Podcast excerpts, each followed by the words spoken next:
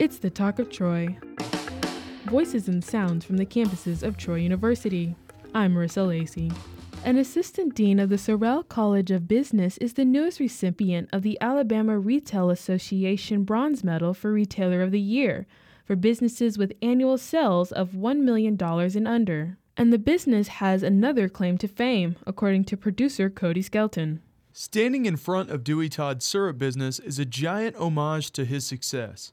The label alone is 6 feet tall and 28.5 feet long. That's right. As Todd says in this report from Two Egg TV, it's the world's largest syrup bottle.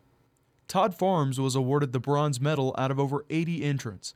Nancy Dennis, a member of the Alabama Retail Association, says that this award is a way to show appreciation for excellent local businesses. They follow best business practices. So they they're really leaders in their communities as well as being leaders in the retail industry. Dewey Todd says the work couldn't have been possible by himself. His wife Annette runs the Todd Farm's daily operations, and she just is really talented at making people feel like they're part of the family. Speaking of family, the farm has been run by a Todd since the early 1800s, and not much has changed. We still do it the old fashioned way. Uh, everything in our syrup making process is the way my grandfather and great grandfather and everyone else did it. For more information about Assistant Dean Dewey Todd's recent sweet victory, visit Troy.today. For the Talk of Troy, I'm Cody Skelton.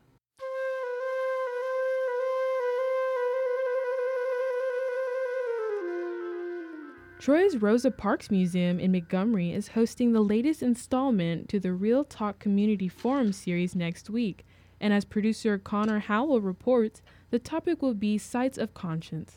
Adult Education Coordinator and Curator Madeline Burkhart says Sites of Conscience are places that raise awareness of important issues for marginalized groups, which is what the Rosa Parks Museum hopes to achieve with this event.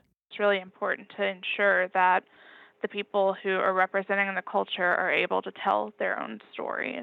The Real Talk Community Forum features notable guest speakers to discuss a given topic, and this installment is no exception. Burkhart points to the work of participant and visual artist Renee Billingsley. Her work deals with the experience of Japanese Americans imprisoned in internment camps by the U.S. government in the 1940s. She is going to force visitors and um, participants to kind of view how the landscape has changed and put themselves kind of where that history has happened. In 2017, the New York Times profiled Hiroshi Kashiwagi, one of the survivors of the Tule Lake camp in California. There were guards, armed guards. If people got too close to the fence and, and looked suspicious, you'd be shot.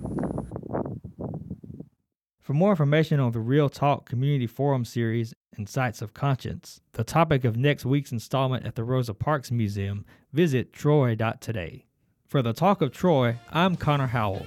This story was co produced by Marissa Lacey. I'm Marissa Lacey, and you've been listening to The Talk of Troy, a production of Troy Public Radio. The Talk of Troy is available on NPR One or wherever you get your podcasts.